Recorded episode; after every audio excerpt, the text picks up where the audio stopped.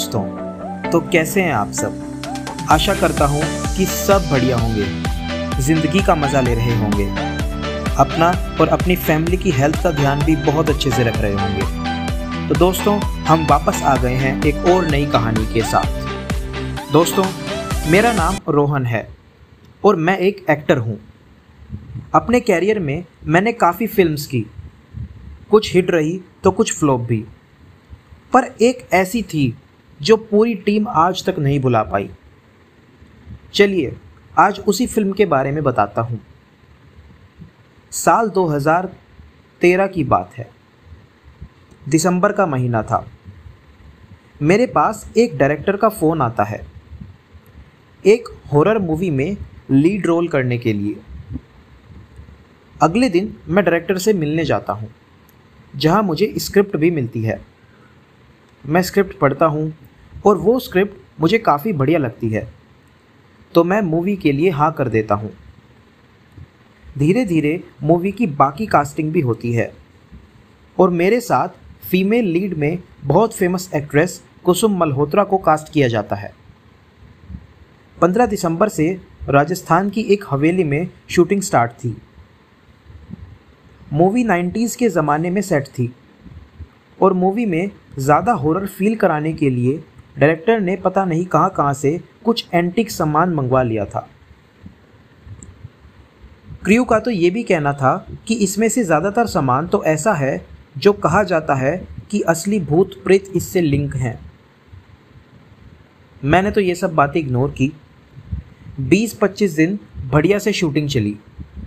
फिर एक सीन होता है जिसमें कुसुम रात को ड्रिंक करके गाड़ी में रेडियो सुनते सुनते ड्राइव करते हुए जा रही थी। और तभी अचानक रास्ते में एक आदमी आ जाता है, जिससे वो आदमी की उस गाड़ी से ज़ोरदार टक्कर हो जाती है। मूवी के सीन के अकॉर्डिंग अब कुसुम को उस आदमी को वहीं तड़पते हुए छोड़ के जाना होता है। अब मूवी में हॉरर ऐसा था कि मूवी 90s की थी और कुसुम के बेडरूम में एक रेडियो था, जो रोज़ कुसुम के सोते वक्त अपने आप ऑन हो जाता था। और उसमें से उसी आदमी के तड़पने की आवाज़ आती। और साथ ही वो ये बोलता कि अब मैं तुम्हारे साथ भी यही करूँगा जो तुमने मेरे साथ किया। ये सब मूवी का सीन कुछ चार पाँच दिन शूट करना था अलग अलग रिएक्शंस में। मूवी में कुसुम और मैं लवर्स थे। और रोज़ रात को रेडियो के इंसिडेंट के बाद मुझे वो ये सब बताती थी। चार पाँच दिन ख़त्म हुए और अब बाकी का शूट मुंबई में था। राजस्थान के बाद जब हम मुंबई आए तो सब एक्टर्स को दो दिन का रेस्ट दिया गया, ताकि दो दिन में शूट लोकेशन रेडी कर सकें और सेट वगैरह भी लगा सकें। कुसुम अपने घर में ही थी और रात में जब वो सोने लगी तो उसे कुछ अजीब सा महसूस हुआ, जैसे कोई कमरे में हो और कमरे में रखे स्पीकर में से अजीब अजीब सी आवाज़ें आने लगी। कुसुम को लगा कि शायद ये सब कुछ शूटिंग की वजह से मुझे लग रहा है, क्योंकि चार पाँच दिन से मैं यही सब कर रही थी। उसने ये इग्नोर किया और सो गई। अगले दिन फिर रात को यही सब हुआ और उस कमरे के स्पीकर से आवाज़ें आने लगी कि मैं तुम्हें नहीं छोड़ूँगा, तुम्हारा भी दर्दनाक एक्सीडेंट होगा। अगले दिन शूट था। कुसुम नहीं आई और पता नहीं क्यों शायद मूवी में जैसे वो मुझे सब कुछ रात का इंसिडेंट बताती थी, उसने रियल लाइफ में भी सबसे पहले मुझे ही बताया। मुझे भी लगा कि शायद ये सब उस शूटिंग की वजह से हो रहा है। मैंने डायरेक्टर से बात की कि कुसुम की तबीयत थोड़ी ख़राब है और वो दो तीन दिन शूट पर नहीं आ पाएगी। मैंने किसी को नहीं बताया था जो कुसुम ने मुझे बताया था। आज रात फिर से यही हुआ। जो कुसुम के साथ रोज़ होता था। उसने वो स्पीकर भी अपने कमरे से बाहर निकाल दिया तो उसके फ़ोन से आवाज़ें आने लगी।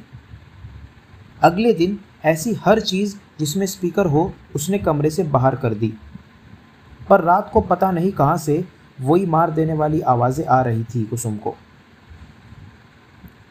मैंने कुसुम को कहा कि अब डॉक्टर को दिखा देते हैं। डॉक्टर ने शुरू में स्लीपिंग पिल्स दी पर उनसे भी कुछ असर नहीं हुआ। धीरे धीरे कुसुम को ये सब दिन में भी सुनाई देने लगा और सबको ये बात पता चलने लगी। डायरेक्टर बहुत गुस्से में था, क्योंकि उसका बहुत सारा पैसा अटका हुआ था और कुसुम को अब डायरेक्टर ने एक हॉस्पिटल में एडमिट करा दिया। कुसुम की हालत में कोई सुधार नहीं आया और डॉक्टर्स ने कहा कि इसे दिल्ली के हॉस्पिटल में शिफ्ट करना होगा। कुसुम को एंबुलेंस में बिठाया गया और दिल्ली के लिए निकल गए। जब एंबुलेंस हाईवे पर थी तो एंबुलेंस को पीछे से बहुत ज़ोर से एक गाड़ी हिट करती है, जिससे एंबुलेंस और गाड़ी दोनों पलट जाती हैं और कुसुम की ऑन द स्पॉट डेथ हो जाती है।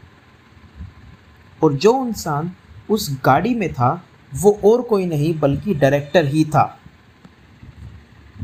अब पता नहीं ये कैसे हुआ, क्यों हुआ, पर इंटरनेट पर लोगों ने अफवाह सी फैला दी कि डायरेक्टर ने उन भूतिया चीज़ों को अपने फ़ायदे के लिए लाया और कुसुम ने उन्हें यूज़ किया, इसलिए शायद दोनों की आपस में टकरा के ही मौत हुई।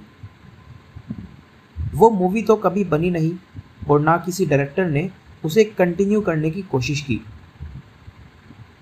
तो कैसे एक रियल लाइफ इंसान की रियल लाइफ को इफ़ेक्ट कर सकता है, ये स्टोरी उसी पर थी। उम्मीद करता हूँ आपको ये कहानी पसंद आई होगी। अगर पसंद आई है तो प्लीज़ कमेंट में अपना फेवरेट पार्ट ज़रूर बताएँ वीडियो को लाइक करें, अपने फ्रेंड्स के साथ भी शेयर करें। और चैनल को सब्सक्राइब ज़रूर करें, ताकि आप हमारी आने वाली मज़ेदार कहानियाँ सबसे पहले सुन सकें। जल्दी मिलेंगे आपसे एक और नई मज़ेदार कहानी के साथ। तब तक के लिए चैनल